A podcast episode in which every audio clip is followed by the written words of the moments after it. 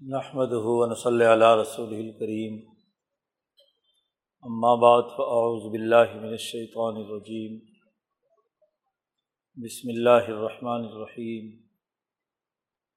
قال اللہ تبارک و تعالی وإذ قال ربك للملائكة إني جاعل في الأرض خلیفہ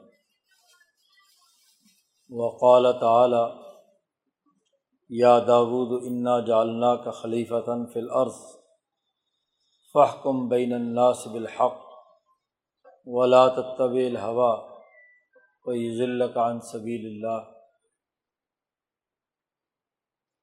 وقال النبی صلی اللہ علیہ وسلم لا يؤمن احدكم حتى اكون احب الیہ من والده وولده والناس اجمعین وقال نبی صلی اللہ علیہ وسلم، کانت بنو اسرائیل تسوسحم الانبیاء علامہ حلق نبی خلف نبی آخر۔ علالہ نبی آبادی سیقون خلفاء فیکسرون۔ وقال النبی صلی اللہ علیہ وسلم لا تزال طائفتم من امتی قائمین علی الحق. لا يضرهم من خالفهم. صدق اللہ مولان العظیم و صدق رسول النبی الکریم معزز دوستو، ہم ایک بابرکت محفل میں جمع ہیں۔ کتاب مقدس قرآن حکیم کی تعلیم مکمل کرنے والے بچوں کے اعزاز میں یہ تقریب منعقد ہوئی ہے۔ اسی طرح یہ ماہ مبارک، ماہ ربیع الاول، نبی اکرم صلی اللہ علیہ وسلم کی ذات گرامی کے ساتھ ایک خاص تعلق رکھتا ہے۔ اس ماہ مبارک کی نبی اکرم صلی اللہ علیہ وسلم کے ساتھ جو نسبتیں ہیں، وہ آپ کی ولادت مبارکہ سے لے کر اس دنیا سے تشریف لے جانے تک کے تمام مراحل میں رہی ہیں۔ سرور کائنات حضرت محمد مصطفیٰ صلی اللہ علیہ وسلم اسی ماہ مبارک میں اس دنیا میں تشریف لائے تھے۔ یہی وہ ماہ مبارک ہے کہ چالیس سال کی عمر مکمل ہونے پر ربیع الاول ہی کے مہینے میں آپ صلی اللہ علیہ وسلم پر وہی کی ابتدائی صورت، سچے خوابوں کی صورت میں آنا شروع ہوئی۔ اور چھ ماہ بعد رمضان المبارک میں کتاب مقدس قرآن حکیم کا نزول شروع ہوا۔ یہی وہ ماہ مبارک ہے کہ جس میں رسول اللہ صلی اللہ علیہ وسلم مکہ مکرمہ سے مدینہ منورہ میں آپ نے ہجرت فرمائی۔ اور یہی وہ ماہ مبارک ہے کہ جس میں نبی اکرم صلی اللہ علیہ وسلم اس دنیا سے عالم بالا کی طرف تشریف لے گئے۔ گویا کہ آپ کی حیات مبارکہ، آپ کی سیرت گرامی کے ساتھ اس مہینے کا بڑا گہرا تعلق۔ اسی لیے امت مسلمہ پچھلے چودہ سو سال سے اس ماہ مبارک میں نبی اکرم صلی اللہ علیہ وسلم کی نسبت سے گفتگو کرتی چلی آ رہی ہے زندہ قوموں کی خصوصیت ہی یہ ہوتی ہے کہ وہ اپنے ان رہنماؤں کو یاد رکھتے ہیں جنہوں نے ان کی زندگی میں حرارت پیدا کی، انہیں زندگی عطا کی، انہیں ایک نیا آہنگ عطا کیا، ایک نئے ترقی یافتہ دور کی طرف انسانیت کو منتقل کر دیا۔ نبی اکرم صلی اللہ علیہ وسلم تو وہ عظیم الشان پیغمبر ہیں، جنہوں نے صرف ایک قوم یا نسل ہی نہیں، بلکہ پوری انسانیت کو ایک نئے دور میں داخل کر دیا۔ ایک نیا زمانہ عطا کیا، ایک نئی زندگی دی۔ اس ماہ مبارک میں یہ ضروری ہے کہ اس اہم بات کو سمجھا جائے کہ جو نبی اکرم صلی اللہ علیہ وسلم نے دنیا انسانیت کو ایک نیا زمانہ، نئی زندگی، نیا ماحول، نیا نظام عطا فرمایا۔ آپ کی زندگی نے اربوں کھربوں انسانوں کی زندگی بدلی ہے۔ پچھلے چودہ سو سال میں۔ تو کس حوالے سے ایک نیا زمانہ ہے؟ امبیات و نبی اکرم صلی اللہ علیہ وسلم سے پہلے بھی بہت آئے ہیں۔ ہزاروں، بلکہ بعض روایات کے مطابق تو لاکھوں۔ ابراہیم علیہ السلام کے بعد، ابراہیم علیہ السلام کی اولاد میں حنیفی تحریک کے انبیاء اور وہ حضرت موسیٰ علیہ السلام ہوں، حضرت یوسف علیہ السلام ہوں، حضرت اسحاق علیہ السلام ہوں، یعقوب علیہ السلام ہوں، داود و سلیمان علیہ السلام ہوں، یا حضرت عیسیٰ علیہ السلام۔ تو انبیاء کا ایک تاریخی تسلسل ہے۔ چار ہزار کے قریب بنی اسرائیل ہی کے انبیاء ہیں۔ اور دنیا کی تمام اقوام میں اللہ پاک نے انسانوں کی ہدایت کے لیے انبیاء بھیجے ہیں۔ اللہ پاک ارشاد فرماتے ہیں قرآن حکیم میں و امن امتن اللہ خلا فیحہ نذیر دنیا کی کوئی قوم اور امت ایسی نہیں کہ جہاں ہم نے کوئی ڈرانے والا نہ بھیجا ہو۔ نذیر نہ بھیجا ہو، پیغمبر نہ بھیجا ہو۔ ہر قوم میں اللہ نے نبی بھیجے۔ تو ہزاروں، لاکھوں انبیاء آپ صلی اللہ علیہ وسلم سے پہلے آ چکے۔ اور انہوں نے اپنی اپنی اقوام کو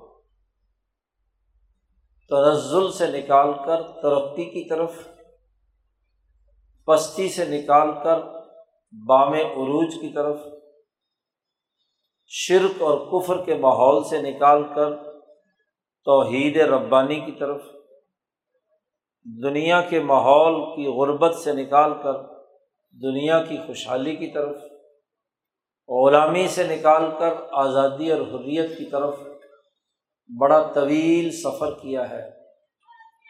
جیسا کہ حضرت موسیٰ علیہ السلام نے بنی اسرائیل کو فرعون کی غلامی سے نکال کر آزادی عطا کی۔ بنی اسرائیل کو پستی سے نکال کر داود اور سلیمان علیہ السلام نے بنی اسرائیل کی حکمرانی کا راستہ ہموار کیا اور خلیفہ بنے۔ تو بہت سے انبیاء علیہم السلام نے اپنی اپنی اقوام کے لیے، انسانیت کے لیے ایسی خلافتیں اور ایسی حکومتوں کا نظام بنایا جو اللہ تبارک و تعالیٰ نے ان انبیاء کے ذریعے سے دنیا میں منتقل کی۔ آدم علیہ السلام کی بنیادی خصوصیت ہی اللہ نے یہ فرمائی، فرشتوں سے ارشاد فرمایا کہ انی جائل فی الارض خلیفہ، کہ میں زمین میں اپنا خلیفہ بنانے والا ہوں۔ اور آدم علیہ السلام کی خلافت عرضی کا اعلان کیا۔ خلافت عرضی کیا ہے؟ کہ اللہ کے ساتھ سچا تعلق پیدا کر کے اللہ کے احکامات کے مطابق اس دنیا میں ایسا نظام حکومت قائم کرنا کہ جس کے نتیجے میں نہ صرف دنیا کی زندگی جنت والی بن جائے، بلکہ مرنے کے بعد جو آخرت کی زندگی ہے، وہ بھی جنت والی بن جائے۔ اس لیے مسلمان کو دعا سکھلائی گئی کہ ربنا آتنا فل دنیا حسن و فل آخرتی حسن اے ہمارے پروردگار، ہمیں دنیا میں بھی حسنا عطا فرما دے۔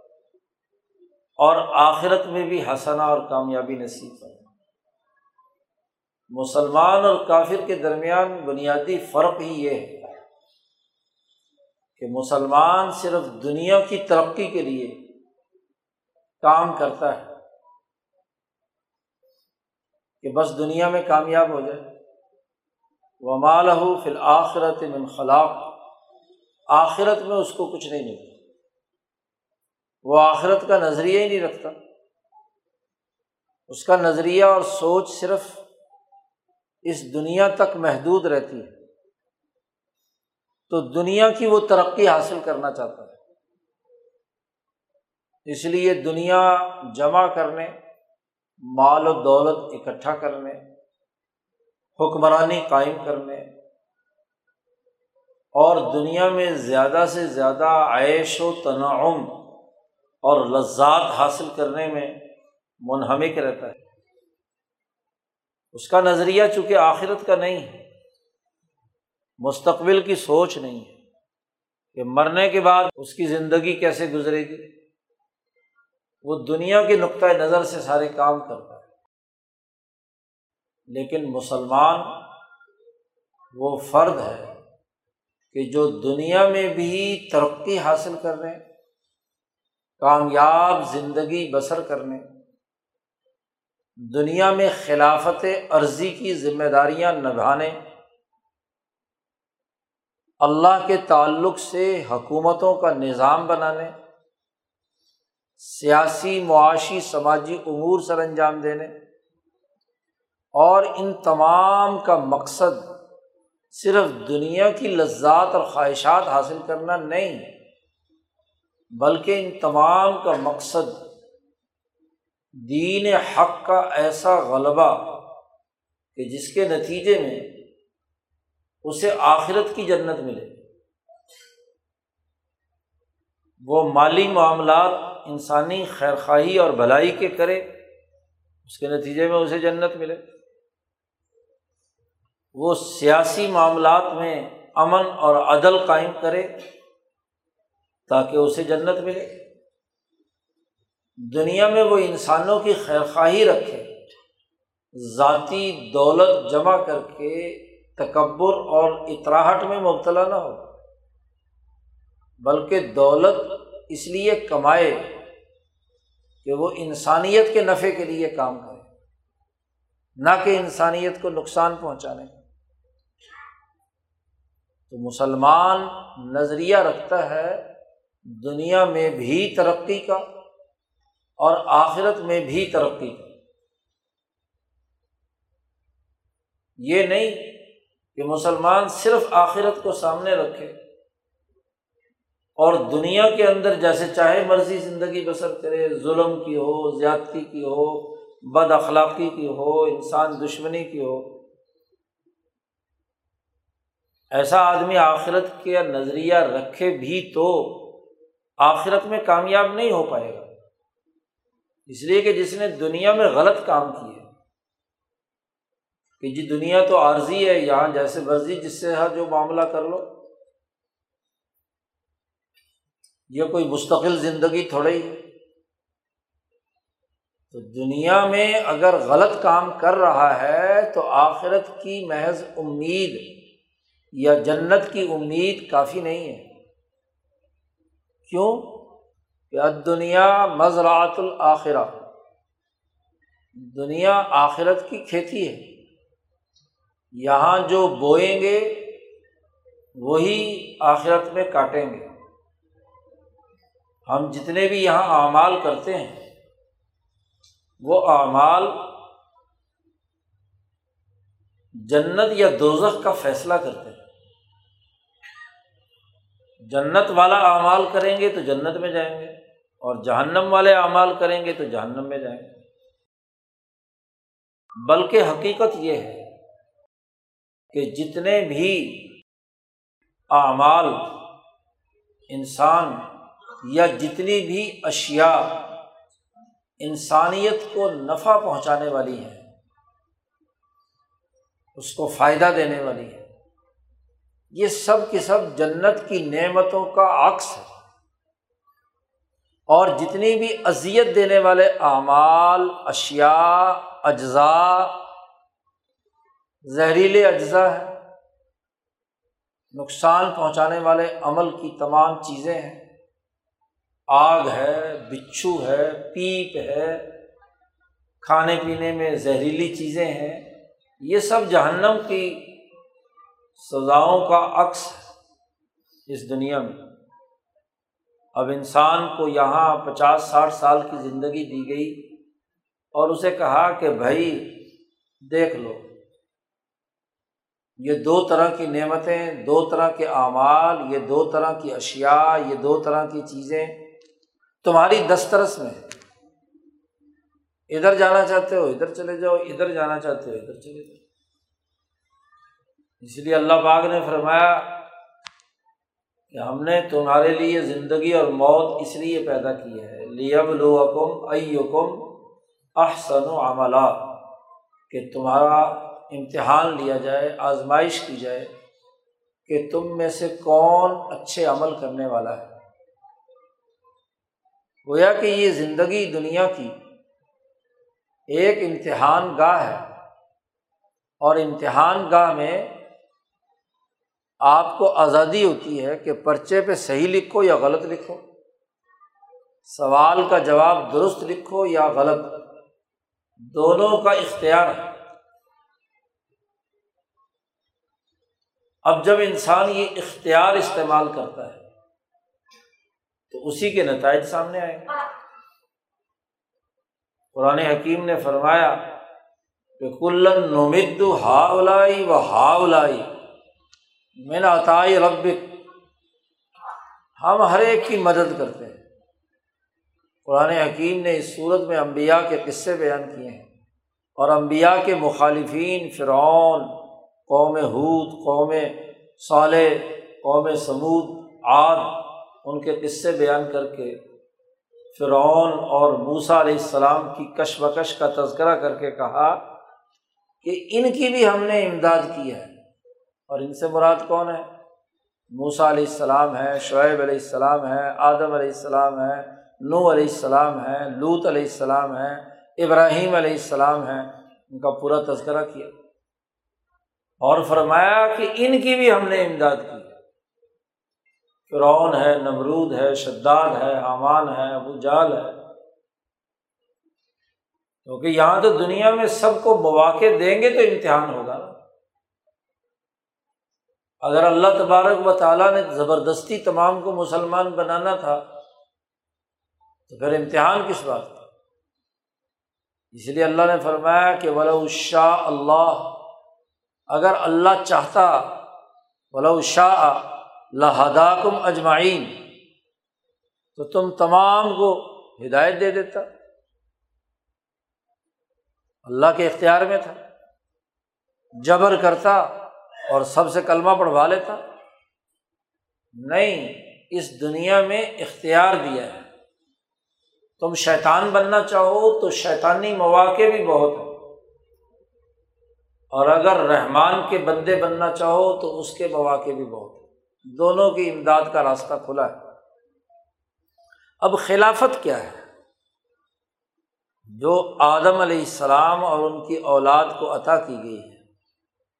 وہ ڈسیزن میکنگ ہے، وہ فیصلہ سازی ہے۔ وہ ارادہ اور اعظم ہے۔ جس کی بنیاد پر آپ نے خود فیصلہ کرنا ہے کہ اچھا عمل کروں یا برا عمل کروں۔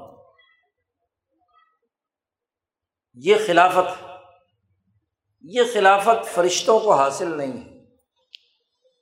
اور یہ خلافت شیطانوں کو بھی حاصل نہیں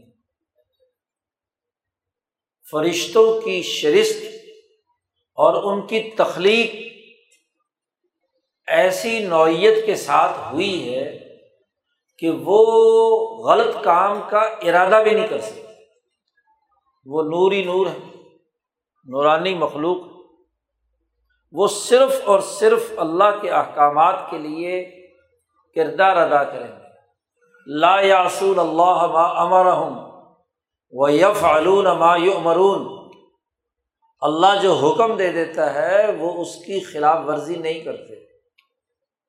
اور جو حکم اللہ کا ملتا ہے اسے سر انجام دیتے ہیں۔ یا فعلون ما یمرون ان کے پاس کوئی چوائس نہیں ہے کہ بھائی ان دونوں اعمال میں سے، دونوں چیزوں میں سے کسی ایک چیز کو منتخب کر رہے نہیں۔ ایسے شیطان اور اس کی ضروریت ابلیس اور اس کی ضروریت عوالثہ ان کو بھی یہ اختیار نہیں ہے۔ وہ سراپا شر ہے۔ انسان کے دشمن ہے وہ جب بھی کوئی بھی عمل کوئی بھی کردار وہ انسان کے حوالے سے ادا کریں گے تو دشمنی کا ہوگا، نقصان پہنچانے کا ہوگا۔ اس لیے نہ شیطان خلیفہ ہے اور نہ فرشتے خلیفہ۔ حالانکہ فرشتوں نے اللہ سے کہا تھا کہ نحن نصب ہو بحمدی کا بنقدس لق ہم تیری تصویر بیان کرتے ہیں، ہم تیری تقدیس بیان کرتے ہیں، تو یہ خلافت آدم کو کیوں؟ خلافت تو پھر ہمیں ملنی چاہیے۔ اس لیے جب اللہ تعالیٰ سے پوچھا کہ ذرا یہ تو بتاؤ کہ روٹی کیا ہوتی ہے؟ سیاست کسے کہتے ہیں؟ معاشی وسائل کون کون سے بھوک کا مطلب بتلا دو۔ تو ظاہر فرشتوں کو نہ بھوک لگتی اور جب بھوک نہیں لگتی تو روٹی کا کیا پتا؟ ان میں حکمرانی کا جذبہ ہی نہیں تو سیاست کا کیا پتا معیشت کا کیا پتا گھر کی ضرورت کیا ہوتی ہے؟ اس کا کیا پتا اس لیے کوئی جواب نہیں دے سکے۔ اور جب آدم سے پوچھا کہ بتاؤ روٹی کسے کہتے ہیں؟ علامہ آدم الاسما اک چمٹا کسے کہتے ہیں؟ مفسرین نے جلالین جلال الدین سیوتی اور جلال الدین محلی کی مشترکہ تفسیر ہے، جو ہمارے مدارس میں پڑھائی جاتی ہے، تفسیر جلالین۔ وہاں لکھا ہوا ہے کہ اللہ میاں نے یہ تک پوچھا کہ پانی پینے کا گلاس کیا ہوتا ہے؟ حت القص آتا ولقسی آتا پرات کسے کہتے ہیں جس میں آٹا گوندا جاتا ہے؟ چولہا، چمٹا یہ چیزیں آدم سے پوچھی، آدم نے فرفر جواب دیا کہ یہ میری یہ ضرورت ہے، اس ضرورت کو پورا کرنے کے لیے مجھے یہ یہ چیزیں چاہیے۔ جی۔ میری ضرورت عبادت کرنا ہے تو عبادت کرنے کے لیے مجھے یہ یہ دعائیں اور یہ یہ چیزیں اللہ سے مانگنی ہیں۔ آدم کو اللہ نے حکم دیا کہ وہ فرشتوں کی ایک جماعت بیٹھی ہوئی، حدیث پاک میں آتا ہے، رسول اللہ صلی اللہ علیہ وسلم نے فرمایا جاؤ جا کر ان کو سلام کر کے آؤ اور دیکھو خود اپنی مرضی سے کرنا اور جو وہ جواب دیں، اس جواب کو یاد رکھنا۔ وہ تیرا اور تیری امت کا، تیری جو قوم اور تیری نسل ہے، اس کا سلام ہو۔ تو حضرت اعظم علیہ السلام فرشتوں کی اس جماعت کے پاس پہنچے اور کہا، السلام علیکم۔ کہ سلامتی کی ضرورت ہے، انسان کو اس جگہ پر تحفظ کی ضرورت ہے۔ شیطانی نظام سے بچنے، ابلیس کے نظام سے بچنے کی ضرورت ہے۔ تو فرشتوں سے کہا کہ تمہیں سلامتی حاصل ہو۔ تو فرشتوں نے جواب دیا، وعلیکم السلام و رحمۃ اللہ وبرکاتہ۔ واپس بھی سلامتی کے ساتھ رحمت اللہ بھی شامل کر دیا ببرکات بھی شامل کر تو آدم علیہ السلام نے یہ بات سمجھ لی اور اپنی امت کے لیے، اپنی انسانیت کے لیے یہ پیغام دیا کہ ہر انسان دوسرے انسانوں کی سلامتی چاہے، ان کی خیر خواہی چاہے۔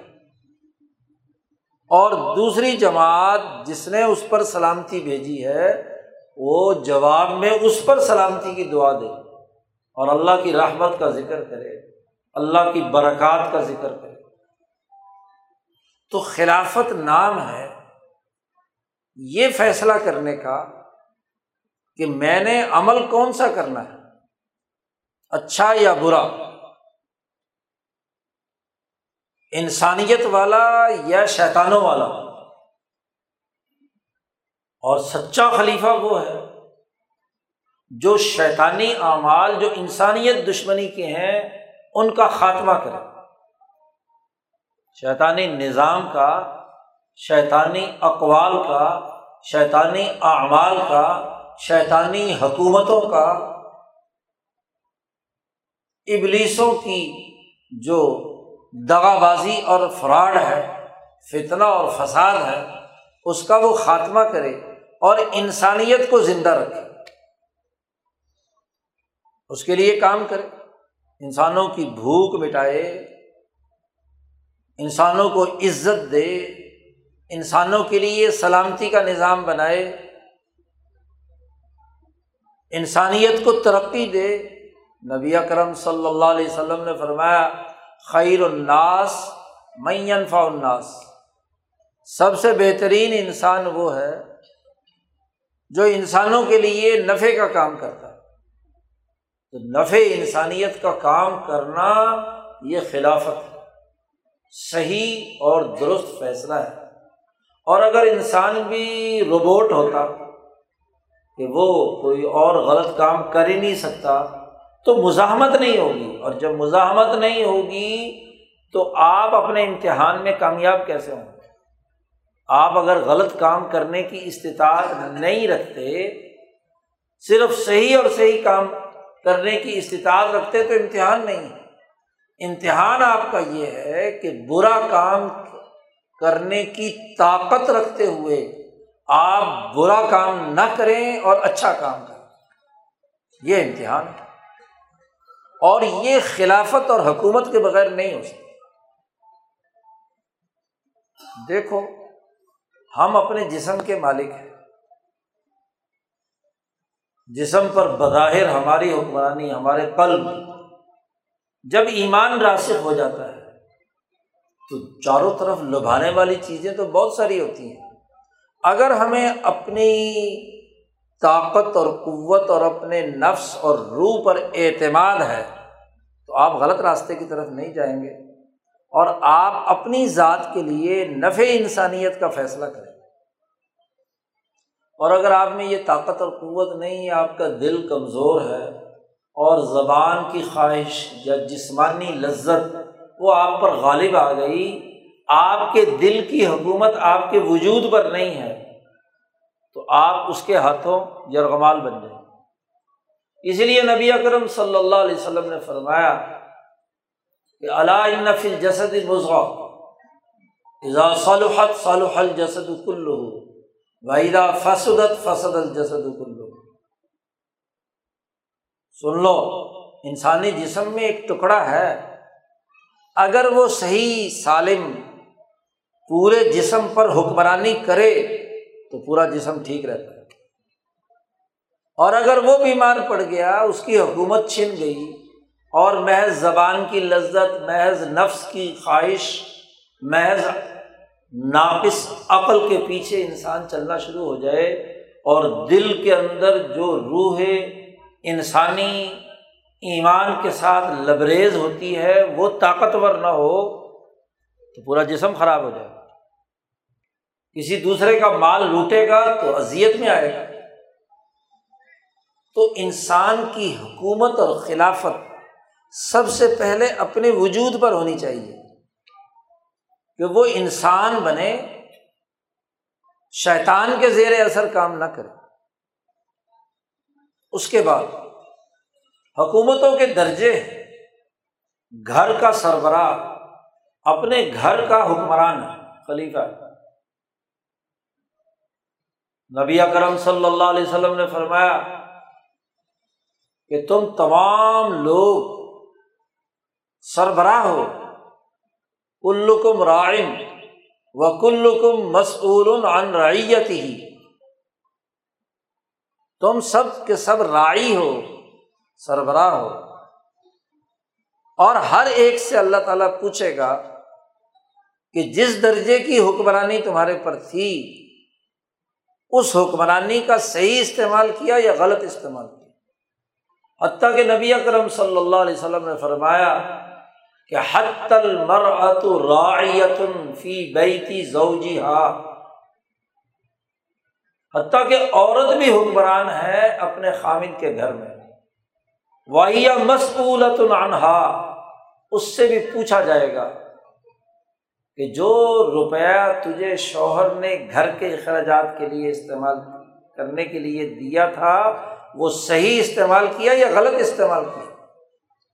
جو بچے چے تیری حکمرانی میں پرورش پا کر بڑے ہوئے ہیں تو نے ان بچوں کے حقوق، انہیں انسان بنانے کے لیے کام کیا تھا یا شیطان بنانے کا کام کیا تھا؟ پوچھا جائے گا اس وہ حکمران آخرت کے نظریے کا مطلب ہی یہ ہے کہ آخرت میں ہمارے تمام اعمال کا جائزہ پیش ہوگا، سوالات ہم سے کیے جائیں گے۔ کہ بھائی، عورت سے پوچھا جائے گا، تو اس گھر کی سربراہ تھی تجھے خرچہ پانی دیا تھا، کیا کیا تو؟ مرد سے پوچھا جائے گا کہ تیرے ماتحت عورت تھی، بچے تھے، خاندان تھا جو آدمی جس درجے کا سربراہ ہے؟ اس سے پوچھا جائے گا۔ وہ خلیفہ تھا، وہ حکمران تھا۔ سب سے پہلے حکمرانی اپنی جان پر، پھر شادی ہو گئی تو بیوی پر، بچے پیدا ہو گئے تو پھر بچوں پر، اور پھر جیسے جیسے رشتے بڑھتے چلے گئے اور انسان کا اپنے قبیلے میں، اپنے خاندان میں، اپنے محلے میں اپنے لین دین کے معاملات میں، تجارت میں، زراعت میں، صنعت میں، شہر میں، ریاست میں، ملک میں، قوم میں، جس جس طرح کی ذمہ داریاں اس کے اوپر آتی چلی گئیں، تو وہ خلافت ہے۔ حکومت کا یہ صرف مطلب نہیں کہ جو پورے ملک کا حکمران ہو، وہ تو حکومت کہلائیں گی، باقی حکومت ہی نہیں۔ حکومت کا مطلب تو یہ ہے کہ آپ کا حکم آپ کے ماتحتوں پر جاری ہے جیسے دل کا حکم آپ کے تمام اعضاء پر جاری ہے۔ دل جو حکم دیتا ہے تو ہاتھ اس کے مطابق کام کرتا ہے، پاؤں کام کرتے ہیں، آنکھیں کام کرتی ہیں، کان کام کرتے ہیں، دماغ کام کرتا ہے، جسم کا انگ انگ کام کرتا ہے۔ تو دل کا پابند ہے۔ امام شاہ ولی اللہ فرماتے ہیں کہ انسانی جسم میں دل سربراہ ہے اور باقی سارا سسٹم اس دل کے سامنے ہاتھ باندھے کھڑا رہتا ہے۔ جو دل کہتا ہے، فیصلہ کرتا ہے اس کے مطابق۔ اس لیے امبیا علیہ السلام دل کو ٹھیک کرنے کا کام کرتے ہیں۔ اور یہ اللہ کی ساری محنت دل کو ٹھیک کرنے کا خود اللہ نے فرما دیا۔ کہ اللہ من اللہ بقل بن سلیم صرف وہ انسان نجات پائے گا جو اللہ کے سامنے صاف ستھرا دل لے کر آئے۔ جس کا دل خراب ہے، زنگ آلود ہے، گناہوں میں لتھڑا ہوا ہے، تو وہ دل تو اللہ کو نہیں چاہیے۔ جی۔ نبی کرم صلی اللہ علیہ وسلم فرماتے ہیں کہ دل اگر ایک غلط فیصلہ کرتا ہے تو دل پر سیاہ نقطہ لگ جاتا ہے۔ اور اگر مسلسل دل جو جسم کا حکمران تھا، غلط فیصلے کرتا رہا، تو اتنے سیاہ نقطے اس دل پر لگ جاتے ہیں کہ جیسے ہنڈیا کا پیندا کالا سیاہ ہو جاتا ہے۔ مثال دی نبی اکرم صلی اللہ علیہ وسلم نے کہ کل کوزی مجخین جس ہنڈیا کے نیچے جتنا زیادہ لمبے عرصے تک آگ جلتی رہے تو وہ اتنا ہی کالی سیاہ ہو جاتی ہے۔ صاف نہ کیا جائے۔ تو حضور صلی اللہ علیہ وسلم نے فرمایا کہ جیسے وہ ہنڈیا کا پیندا جدھر آگ لگتی ہے تو وہ کالا سیاہ ہوتا ہے، ایسے دل بھی کالا سیاہ ہو جاتا ہے۔ اور جب انسان کا دل صحیح فیصلے کرتا ہے نیک اعمال کے فیصلے کرتا ہے۔ تو ایک نورانی نقطہ دل پہ لگتا ہے، دوسرا اچھا کام کرتا ہے، تو دوسرا نورانی نقطہ لگتا ہے، تیسرا اچھا کام کرتا ہے۔ اور اگر وہ مسلسل اس کی حکمرانی جسم پر صحیح فیصلے کرتی رہی، تو دل بالکل صاف ستھرا شفاف نورانی بن جاتا ہے، انسانی بن جاتا ہے۔ جیسی صاف شفاف روح اللہ نے آسمان سے ماں کے پیٹ میں بھیجی تھی نقطۂ نورانی، گویا کہ اسی طریقے سے وہ کیا ہے، صاف ستھرا رہتا ہے۔ تو جسم کا حکمران، جسم کا خلیفہ آپ کا دل۔ پھر یہ انسان اپنے خاندان کا، اپنی بیوی کا، اپنے بچوں کا حکمران، اور پھر خاندانوں سے مل کر ایک محلہ بنا، ایک شہر بنا، تو شہر کا حکمران۔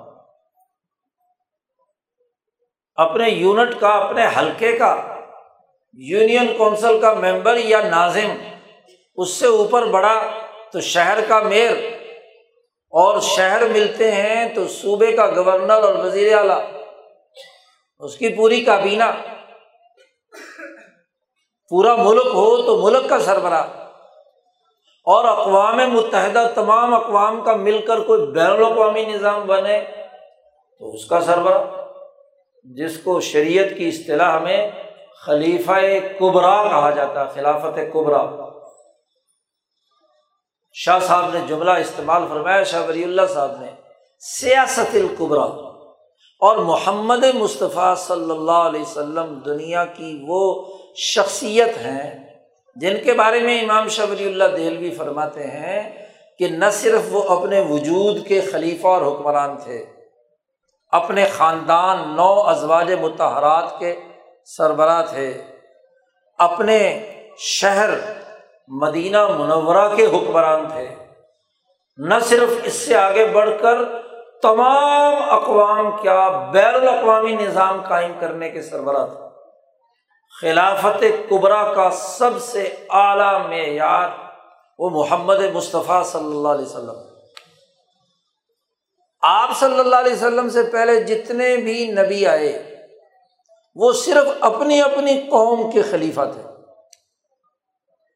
بخاری شریف میں روایت آتی ہے، رسول اللہ صلی اللہ علیہ وسلم نے خود ارشاد فرمایا کہ مجھ سے پہلے جتنے انبیاء بھی آئے، وہ صرف اپنی اپنی قوم کے نبی تھے، مسلح تھے، خلیفہ تھے۔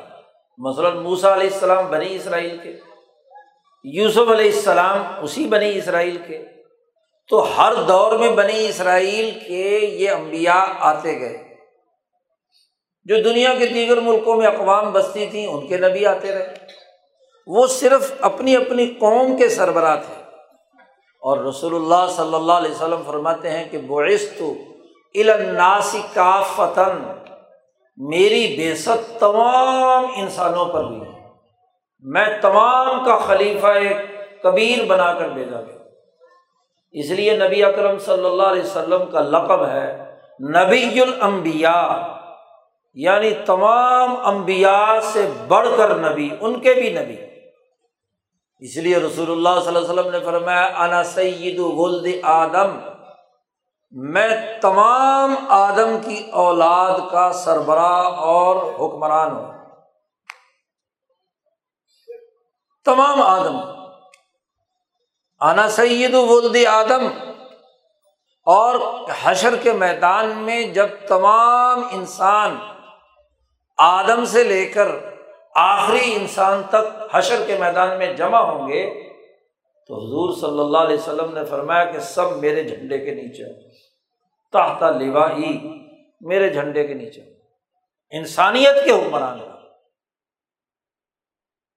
اس لیے نبی اکرم صلی اللہ علیہ وسلم کو اللہ نے فرمایا کل اے محمد صلی اللہ علیہ وسلم، آپ اعلان کر دیجیے یا الناس، انی رسول اللہ علیکم جمی اور لوگوں سن لو دنیا بھر کے تمام انسانوں کہ میں تم تمام کی طرف رسول بنا کر بھیجا گیا ہوں۔ صرف قریش کے لیے نہیں، صرف عربوں کے لیے نہیں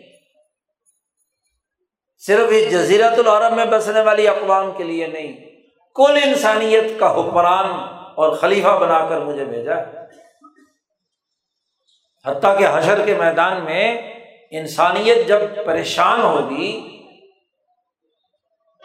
ان کا حساب کتاب نہیں شروع ہو رہا ہوگا۔ تو سب لوگ سفارش کے لیے ابا جان کے پاس جائیں گے، آدم کے پاس۔ کہ اللہ سے سفارش کر کے حساب کتاب تو شروع ہو، عدالت کے باہر بندہ کھڑا کھڑا کھڑا تھک جائے، کیش کی سنوائی نہ ہو اور گرمی اور دھوپ اور پریشانی کی حالت میں ہو۔ تو پہلے تو یہی کہتا ہے کہ جلدی جلدی مقدمے کی سماعت ہو، آر پار معاملہ ہونا چاہیے۔ اس اذیت سے تو نجات ملے، تو سب کے سب آدم کے پاس جائیں گے۔ اور آدم سے کہیں گے کہ بھائی، ابا جان، اللہ سے سفارش کرو، ہمارا حساب کتاب تو شروع کریں۔ یہ اتنے عرصے سے ہمیں یہاں کھڑا کر رکھا ہے۔ پسینے میں ڈوبے ہوئے ہیں، برا حال ہے۔ آدم علیہ السلام کہیں گے کہ سن لو، آج اللہ اتنا غضب ناک ہے، اتنا غضب ناک ہے کہ کبھی اس دن سے پہلے اللہ اتنا غضب ناک نہیں تھا اور نہ ہی اس دن کے بعد کبھی ہوگا۔ ایسا غضب ناک ہے اور میں نے تو اللہ کے حضور میں ایک کوتا ہی کی تھی کہ اللہ نے مجھے منع کیا تھا کہ درخت کے قریب نہیں جانا۔ لا تقربا حاضی شجرتا۔ اس درخت کے قریب نہ جانا تم آدم اور ہوا لیکن مجھ سے یہ غلطی ہو گئی ہے۔ میں جو تو ڈر لگ رہا ہے اللہ سے کہ میں تو کوئی سفارش نہیں کر سکتا۔ حدیث آپ نے علماء سے سنی۔ کہ حضرت عیسیٰ علیہ السلام تک بخاری کی روایت ہے، بڑی تفصیلی۔ ہر نبی کے پاس سب لوگ جائیں گے، لیکن ہر ایک نے انکار کر دیا۔ جاؤ محمد صلی اللہ علیہ وسلم کیونکہ حکمرانی انسانوں پر نبی اکرم صلی اللہ علیہ وسلم کے۔ ان کے پاس جاؤ۔ تو رسول اللہ صلی اللہ علیہ وسلم فرماتے ہیں کہ جب لوگ میرے پاس آئیں گے تو میں اللہ کے سامنے سجدے میں پڑھ کر حکمران کا کام ہوتا ہے نا، اپنی قوم کو بچانا، اس کی حفاظت کرنا۔ اسے کوئی مسئلہ ہو تو اسے اس مصیبت سے نکالنا سربراہ کا کام ہوتا ہے نا۔ سربراہی صرف انجوائے کرنے کے لیے نہیں ہوتی، چودراہٹ قائم کرنے کے لیے نہیں ہوتی۔ سربراہ کی ذمہ داری ہوتی ہے کہ جن کا سربراہ ہے ان کی مشکلات دور کرے۔ ان کے نفع کے لیے کام کرے۔ ان کے لیے جد وجہد اور کوشش کرے۔ تو نبی اکرم صلی اللہ علیہ وسلم تمام لوگوں کی سفارش کریں گے، اللہ سے دعا مانگیں گے۔ اور نبی اکرم صلی اللہ علیہ وسلم نے فرمایا کہ اس وقت وہ جو الفاظ ہیں اللہ سے سفارش کے، اب مجھے نہیں پتا، اس وقت میرے دل میں اللہ القاع کرے گا۔ کہ اربوں کھربوں انسان اس وقت عرض پہ تقریباً آٹھ ارب کے قریب انسان زندہ ہے۔ تو قیامت تک پتہ نہیں کتنے کھربوں انسان ہوں گے جو آدم سے لے کر اب تک ہے ان تمام کی سفارش کرنی ہے کہ اللہ ان کا حساب کتاب شروع کر دے۔ حساب کتاب شروع کر دے اور پھر میں اپنی امت کی، انسانیت کی سفارش کروں گا۔ نبی اکرم صلی اللہ علیہ وسلم کی ایک اور حدیث ہے۔ آپ صلی اللہ علیہ وسلم نے فرمایا کہ اللہ نے ہر نبی کو ایک دعا مانگنے کی اجازت دی تھی کہ تم جو دعا مانگو گے، میں ہر حال میں اسے پورا کروں تو باقی جتنے بھی امبیا گزرے ہیں انہوں نے اپنی اپنی دعا استعمال کر لی۔ اپنے اپنے زمانے میں۔ اللہ نے مجھے بھی کہا تھا کہ اے محمد صلی اللہ علیہ وسلم، آپ کو بھی اختیار ہے کہ جو دعا آپ مانگیں گے، تو وہ دعا بھی قابل قبول ظاہر ہے کہ پچھلے انبیاء جو تھے، وہ تو اپنی اپنی قوموں کی طرف مبوس ہوئے تھے۔ تو اپنے اپنی قوم کے خلیفہ تھے۔ تو انہوں نے اپنے اپنی قوم کے لیے معافی کی درخواست یا جو بھی ان کے اللہ نے انہیں اجازت دی وہ مانگی اور وہ پوری ہو گئی۔ نبی اکرم صلی اللہ علیہ وسلم فرماتے ہیں کہ میں نے وہ دعا چھپا کے رکھی تھی۔ اختبا دعوتی، میں نے اپنی دعا چھپا کے رکھی ہوئے سینے میں، کسی کو نہیں بتایا کہ میں میں نے استعمال ہی نہیں کرنی اس دنیا میں۔ میں اس دعا کو استعمال کروں گا حشر کے میدان میں۔ اور انسانیت کے لیے استعمال کروں گا۔ کیونکہ انسانوں کا نبی بنایا ہے۔ انسانوں کا خلیفہ بنا کر بھیجا ہے۔ خلافت قبرا آپ کو حاصل ہے۔ شاہ صاحب نے خلافت قبرا کا لفظ بھی استعمال کیا ہے اور صاحب سیاست القبرا کا لفظ بھی استعمال کیا نبی اکرم صلی اللہ علیہ وسلم کی تو سب سے بڑی سیاست تو اپنے ماتحت لوگوں کی جان بچانا ہے، ان کو امن دینا ہے۔ اب جہنم کا چیلنج درپیش ہے اور وہاں نبی کرم صلی اللہ علیہ وسلم اپنی امت کے لیے، انسانیت کے لیے یہ دعا مانگیں گے کہ اللہ میاں ان کا حساب کتاب شروع کر ان انسانوں کو اس اذیت کے ماحول سے چھٹکارا دے دے جس کا جس قدر جس درجہ جرم ہے، اس جرم کے مطابق سزا دے دے۔ تاکہ معاملہ اور جس نے جس درجے اچھے کام کیے ہیں، اس کے مطابق انہیں جنت ادا کر دے۔ انصاف کے مطابق فیصلہ ہوگا۔ تو انسانیت کے لیے نبی اکرم صلی اللہ علیہ وسلم دعا مانگے۔ یہ وہ خلافت ہے جو دراصل حکمرانی کی صورت میں وجود میں آتی ہے فرد کی اپنے جسم پر حکمرانی سے لے کر بین الاقوامی حکمرانی تک یہ ہے مطلب انی جائل فل ارد خلیفہ۔ اور خلیفہ کی ذمہ داری یہ ہے کہ وہ ابلیس سے بچے۔ وہ شیطان تمہارا دشمن ہے۔ اللہ باغ نے کہا کہ اے ایمان والو لات ادوی و ادو وکم اولیا تو میرے دشمن کو اور اپنے دشمن کو دوست مت بنا اور دشمن دو طرح کے ہوتے ہیں۔ ایک تو ابلیس تو ہے ہی دشمن۔ لیکن اس کے ساتھ ملنے والے وہ انسان جن کی ظاہری شکل و صورت تو انسانوں کی ہے، لیکن وہ اس شیطان کے رنگ میں رنگ کر اس کی حکمرانی کے اعلی کار بن گئے۔ تو وہ بھی تو شیطان ہے نا۔ اللہ باغ نے ارشاد فرمایا ہے قرآن حکیم میں وہ کدالی کا جالنا لکلی نبی ادوم ہم نے ہر نبی کا دشمن بنائے اور وہ شیاطین الانس بھی تھے اور شیاطین الجن بھی تھے۔ شیاطین الجن تو وہی ہیں جو ابلیس اور اس کی ضروریت ہے اور شیاطین الانس وہ ہیں جو نو علیہ السلام کی ساڑھے نو سو سالہ تبلیغ سے بھی درست نہیں ہوئے، جن کے بارے میں نو علیہ السلام کو اللہ سے کہنا پڑا کہ لم یلید اللہ فاجرن کفارا۔ ان کی نسل بھی ان کی بیج ہی خراب ہو گیا ہے، ان کا نطفہ انسانیت ہی خراب ہو گیا۔ ان سے اگر پیدا بھی ہوں گے تو کافر اور ظالم پیدا ہوں گے۔ لہٰذا اللہ میاں ان کو کیا بٹا دے؟ عذاب آیا اور سب کو کیا؟ قوم عاد، قوم سمود جی۔ ابراہیم علیہ السلام کے مقابلے میں نمرود، ان کا اپنا باپ آزر جی۔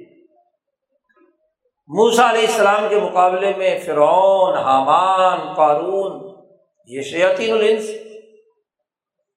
داود علیہ السلام کے مقابلے میں جالود عیسیٰ علیہ السلام کے مقابلے میں یہودیوں کا شدہ پورا کا پورا فرقہ اور گروہ اور محمد مصطفیٰ صلی اللہ علیہ وسلم کے مقابلے میں ابو جال اتبا شیبہ، مکہ میں اور پیسر و کسرا، مشرق اور مغرب میں۔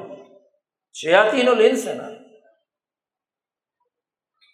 تو شیاطین الانس اور شیاطین الجن، اللہ نے کہا، اے انسانوں، یہ تمہارے دشمن ہیں اور میرے بھی دشمن ہیں۔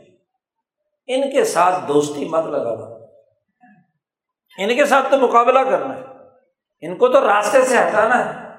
اتنی حکومت قائم کرو، اتنی خلافت قائم کرو، ایسی سیاست قائم کرو کہ جس کے نتیجے میں یہ دشمن شکست کھا جائے۔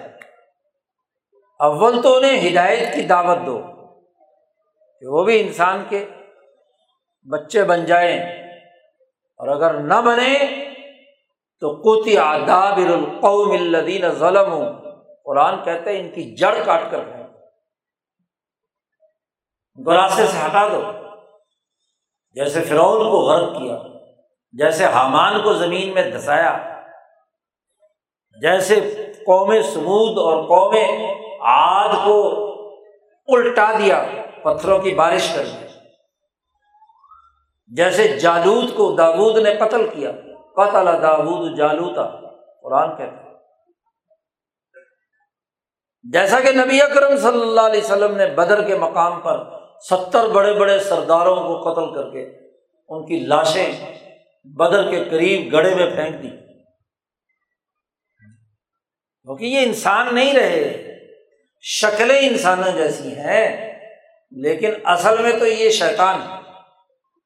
تو حکومت اور خلافت کا فریضہ ہے کہ ایسے شیطان صفت انسانوں کو راستے سے ہٹایا جائے، کیونکہ یہ انسانی جسم میں ایک کینسر کی شکل اختیار کرتا ہے۔ اور کینسر کا اصول کاٹ کر پھینکنا ہے۔ جب انسانی جسم میں کینسر پیدا ہو جائے، تو ٹانگ میں پیدا ہو گیا۔ ٹانگ کاٹ دو، کہیں اور پیدا ہو گیا تو اس کو رسولی کو نکال کر باہر پھینکو۔ ورنہ وہ برقرار رہے گا جسم میں تو پورے جسم کے لیے اذیت، تکلیف اور مصیبت کا باعث بنا رہے گا، پورے جسم کو کھا جائے گا۔ اس لیے شاہ ولی اللہ صاحب فرماتے ہیں کہ جو جہاد کا حکم اللہ پاک نے دیا ہے، یہ وہ مقدس عمل ہے کہ جس کے ذریعے سے انسانی وجود سے کینسر کاٹ کر باہر پھینکا جاتا ہے۔ تاکہ انسانی جسم صحت مند رہے، سلامتی والا رہے۔ اور اس کے لیے دین کے تین بنیادی اجزاء واضح کر دیے گئے اس خلافت کے لیے حضرت مولانا شاہ محمد الیاس دہلوی رحمۃ اللہ علیہ فرماتے ہیں کہ دین کے تین بنیادی شعبے ہیں، شریعت، طریقت اور سیاست۔ شریعت کے ذریعے سے اللہ کا قانون معلوم ہوتا ہے۔ ملفوظات حضرت شاہ الیاس دہلوی، ان میں یہ ملفوظ موجود ہے حضرت، کہ شریعت کے ذریعے سے وہ آئین، دستور، قانون ضابطۂ الہی جو اللہ نے نبی اکرم صلی اللہ علیہ وسلم پر، انبیاء پر نازل کیا، وہ معلوم ہوتا ہے۔ اور طریقت کے ذریعے سے دل پاکیزہ ہو کر دل کی حکمرانی وجود پر قائم کی جاتی ہے۔ اور ایسے پاک دلوں کی طاقت اور قوت اور ان کی تنظیم پیدا کر کے سیاست کی جاتی ہے۔ اس کے بغیر تو کیا ہے؟ دین کا غلبہ نہیں ہو سکتا، خلافت کا نظام نہیں بن سکتا۔ خود دل کی اپنے جسم پر سیاست سیاست کا مطلب سمجھنا چاہیے۔ آج کل یہ انگریزوں کے زمانے کی سیاست نے لفظ سیاست کا مطلب ہی بگاڑ دیا۔ اب جب لفظ سیاست بولا جاتا ہے کہ فلاں آدمی بڑا سیاسی ہے، تو اس کا مطلب ہوتا ہے فلاں آدمی بڑا فراڈیا ہے، دھوکے باز ہے۔ جھوٹے وعدے کرتا ہے، ووٹ لینا ہو تو بچ جاتا ہے۔ پرانی ہاں جی جو میتیں ہیں، ان کی تعزیت کرنے بھی آپ کے گھر آ جائے گا۔ مطلب ہے نا؟ جھوٹی بات کرنا، جھوٹے پیغامات دینا۔ اور جب حکومت میں آ جائے تو پوچھتا تک سیاست یاد رکھو، عربی زبان کا لفظ ہے۔ اور عربی میں سیاست کہتے ہیں کہ کسی چیز کی کمزوری، نقص اور خرابی کو دور کر کے اسے اچھا اعلیٰ، ترقی یافتہ اور عمدہ بنانا۔ یہ سیاست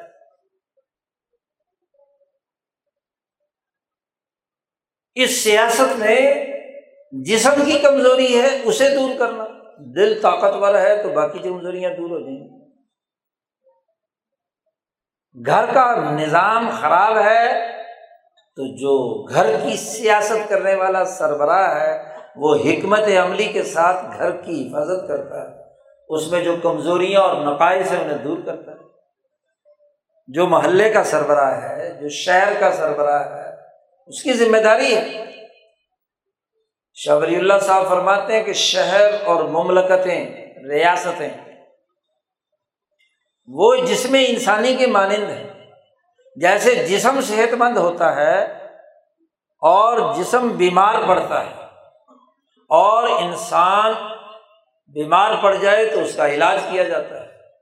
ایسے ہی ملکوں اور قوموں کی سیاست کا مطلب یہ ہے کہ ایک قوم، ایک ملک بیمار ہے بد امنی ہے، دہشت گردی ہے، غربت ہے، افلاس ہے، قرضے چڑھے ہوئے ہیں، مقروض ہے۔ دنیا بھر کی اقوام میں اس کو عزت حاصل نہیں ہے، ذلت ہے۔ تو یہ امراض ہے نا، کسی بھی ملک تو ان امراض کو دور کرنے کا نام سیاست ہے۔ نہ کہ سیاست کے نام پر سیاست دان اس مرض میں مزید اضافہ کر دے چونکہ آپ لوگوں کو صرف پاکستان کی سیاست کا تجربہ ہے۔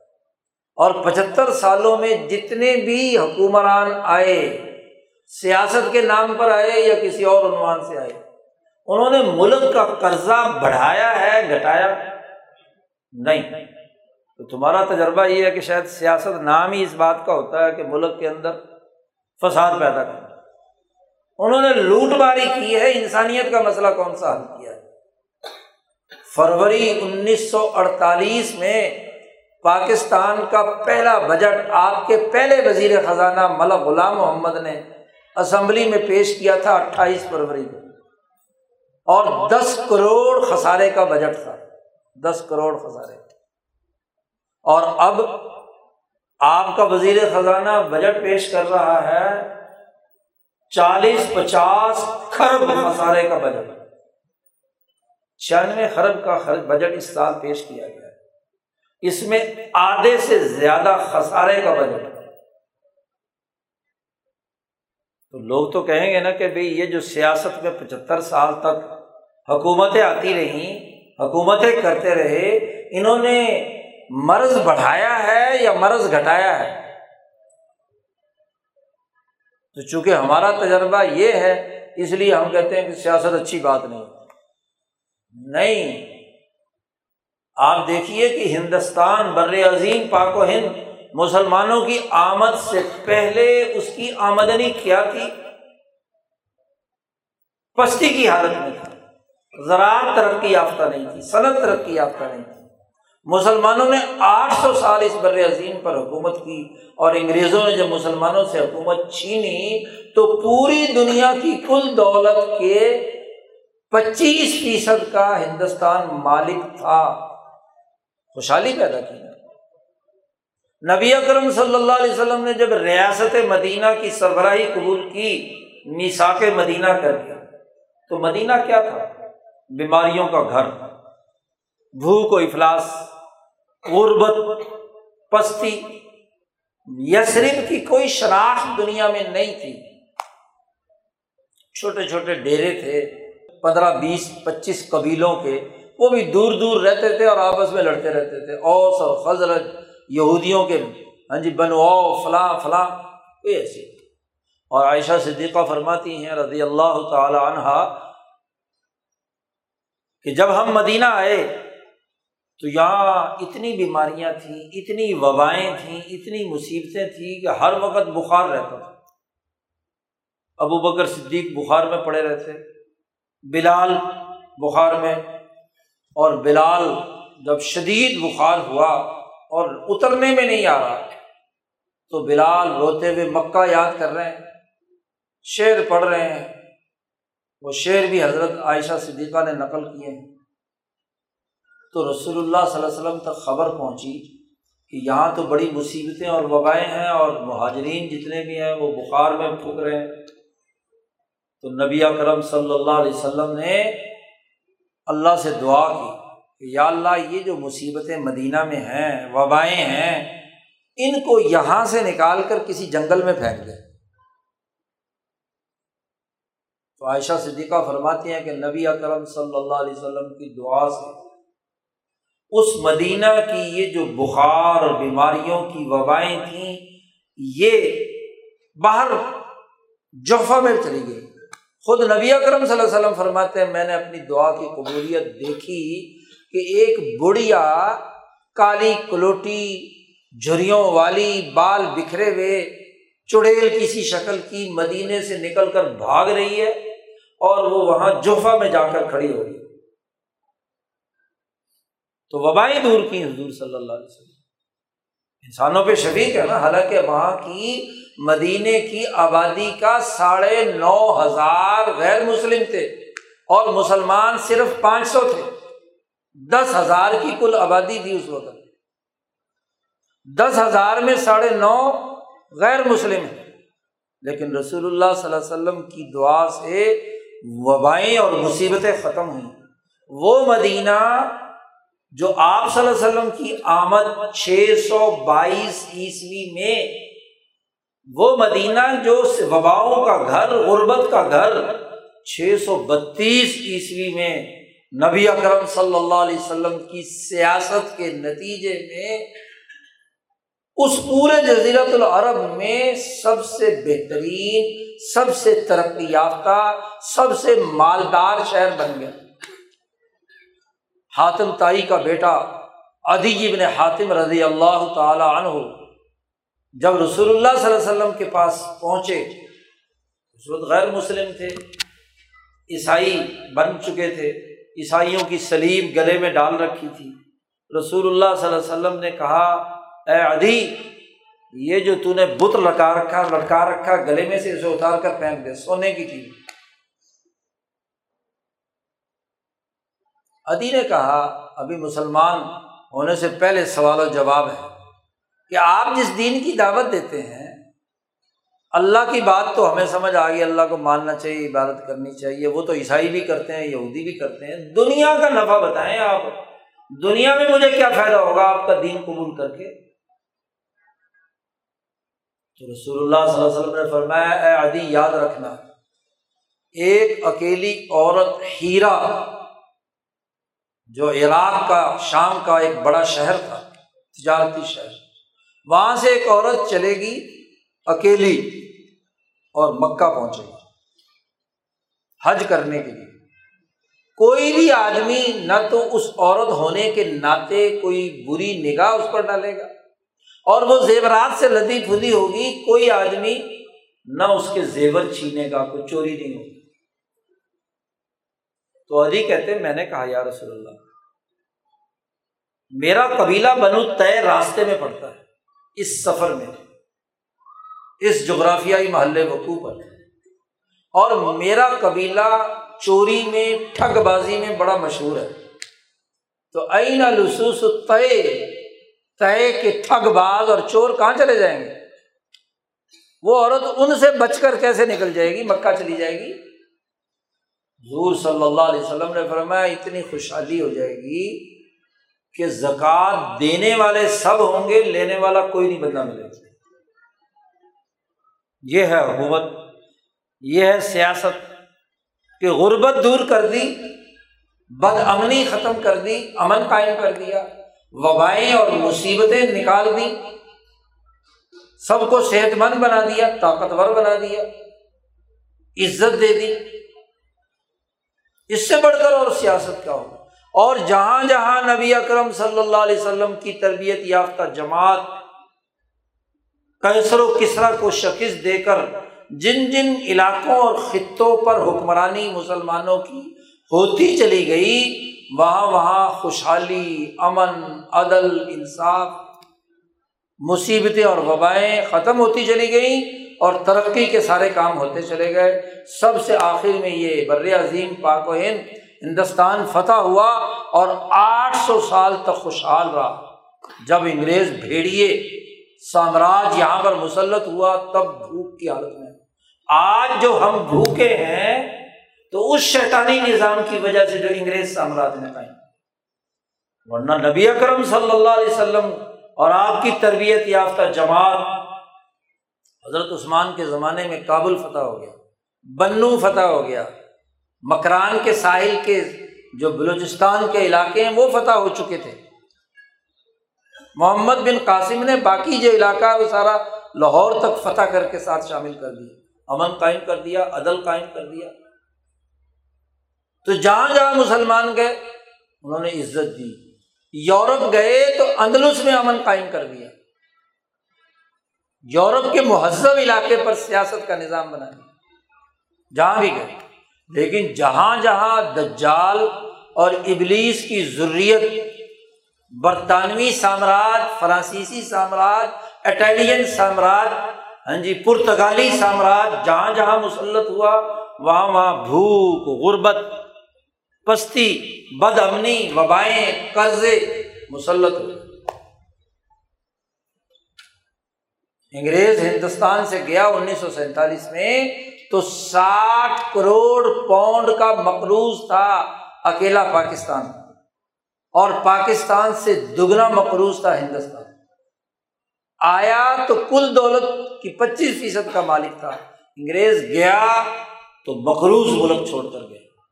تو شیطان کا کام ہے، شیطانی نظام کا کام ہے۔ کہ وہ قرض چڑھاتا ہے، ظلم پیدا کرتا ہے، بد اخلاقی پیدا کرتا ہے۔ دنیا میں یہ حالت ہے، تو اس کے نتیجے میں آخرت کی جنت کیسے ملے گی؟ آخرت کی جنت کے مستحق تو امبیا صحابہ، اولیاء، اللہ، علماء ربانیین ہیں جو انسانیت کے لیے اعلیٰ درجے کا نظام قائم کرتے ہیں۔ دنیا مزرعۃ الآخرہ ہے، آخرت کے نتائج اسی کے حساب سے اس لیے ایک مسلمان جب قبر میں جاتا ہے تو اس کے لیے کتنے انعامات کا تذکرہ ربیہ کرم صلی اللہ علیہ وسلم نے روزے والے ہاں جی نماز والے ہاں جی عبادات والے، تلاوت والے، سیاست والے، وہ اس سے مستفیض ہوں گے۔ اور حشر کے میدان میں بھی صاحب سیاست قبرا اور حکمران ہی سب سے اول نمبر ہو بخاری شریف میں روایت ہے، رسول اللہ صلی اللہ علیہ وسلم نے فرمایا سب عطن یوزل اللہ فی ذلی سات آدمی ایسے ہیں کہ حشر کے دن جب کہیں کوئی سایہ نہیں ہوگا، پورا چٹیل میدان، نہ کوئی درخت، نہ کوئی بلڈنگ، نہ کوئی پہاڑ، نہ کوئی عمارت جس کے سائے میں آپ بیٹھے بہت بڑا میدان۔ ظاہر ہے کھربوں انسان ایک جگہ پہ جمع ہوں گے۔ تو ایک پلیٹ فارم ہوگا نا، اللہ کا عدالت لگی ہوئی ہوگی۔ صرف سایہ، عرش الہی کا سایہ ہوگا۔ تو نبی اکرم صلی اللہ علیہ وسلم نے فرمایا کہ سات آدمی جو ہیں، وہ اللہ کے اس عرش کے سائے کے نیچے ہوں گے۔ ان میں پہلا آدمی نبی اکرم صلی اللہ علیہ وسلم نے فرمایا، امام عادل وہ حکمران جو عدل و انصاف کرنے والا ہے، جسے سب سے اعلیٰ کرسی پر بٹھایا جائے، وہ وہ حکمران ہوگا جو عدل و انصاف قائم کرنا باقی درجات بعد میں بیان کیے ہیں، چھ آدمی مزید۔ تو بات یہ ہے کہ جو خلافت آدم کو دی گئی، جو خلافت داود علیہ السلام کو دی گئی جس کا اللہ نے ذکر کیا، یا داود، انا جالنا کا خلیف فل عرض آپ کو زمین میں ہم نے خلیفہ بنایا ہے، انسانوں کے لیے عدل و انصاف کا نظام قائم۔ یہی وہ خلافت ہے جو نبی اکرم صلی اللہ علیہ وسلم کو دی گئی۔ اللہ نے کہا ارسل رسول بالہدا ودین الحق لیظہرہ علی الدین کلی کہ اللہ وہ ذات ہے جس نے اپنے رسول صلی اللہ علیہ وسلم کو دین حق دے کر بھیجا ہے تاکہ تمام ادیان پر اس دین کو غالب کر دیا یہ مسلمان کا نظریہ ہے کہ دنیا اور آخرت دونوں میں کامیاب ہونے کے لیے شریعت، طریقت اور سیاست کے دینی نظریے کے ساتھ جدوجہد اور کوشش کرے۔ تبھی کامیابی ہے۔ قرآن حکیم کا بنیادی پیغام بھی یہی ہے۔ اور رسول اللہ صلی اللہ علیہ وسلم کی سیرت کا سب سے بہترین اسو حسنا اور نمونہ بھی ہے آج ہمیں غفلت سے نکلنا ہے اور قرآن حکیم کی عظمت اور نبی اکرم صلی اللہ علیہ وسلم کے اسو حسنا کی جامع عظمت اپنے اندر پیدا کرنی بہت ہی مبارکباد کے مستحق ہیں وہ بچے جنہوں نے قرآن حکیم اپنے سینوں میں محفوظ کیا یا ناظرہ قرآن حکیم مکمل کیا۔ اللہ کے نور سے انہوں نے تعلق قائم کیا۔ اب اس نور کی احساس پر جتنی جامعت کے ساتھ جدوجہد اور کوشش کریں گے، اتنی کامیابی۔ لیب الوکم ایکم احسان و عملہ کون آدمی ہے جو زیادہ اچھے طریقے سے اس امتحان میں کامیاب ہوتا ہے؟ دنیا کی جنت بھی پاتا ہے اس مقروض ماحول سے۔ بد امنی، دہشت گردی، قتل و غارت گری، نا انصافی اور انسانی اذیت کے اس عذاب سے نجات کے لیے جد وجہد اور کوشش کرتا ہے۔ اور کون آدمی ہے جو اس کی احساس پر آخرت کی کامیابی کا اپنا سودا کرتا ہے؟ یہ فیصلہ ہمارے اختیار میں ہے۔ یہ اختیار اللہ نے ہمیں دیا ہے۔ اس اختیار کا صحیح استعمال کرنا یہ قرآن حکیم نے ہمیں سکھایا، رسول اللہ صلی اللہ علیہ وسلم نے پڑھایا، سمجھایا۔ اگر ہم سمجھ جائیں اور اس کا صحیح استعمال کریں تو یقیناً دنیا کی کامیابی بھی ہے، آخرت کی کامیابی بھی۔ اللہ تعالیٰ اس ادارے کی حفاظت فرمائے، حسد فطر شر سے محفوظ فرمائے۔ اور جو یہ قاضی صاحب کام کر رہے ہیں، اللہ تعالیٰ اس میں برکات نصیب فرمائے۔ دنیا اور آخرت کی ہمیں بھلائی نصیب ہو۔ وہ آخر الحمد للہ رب العالمین۔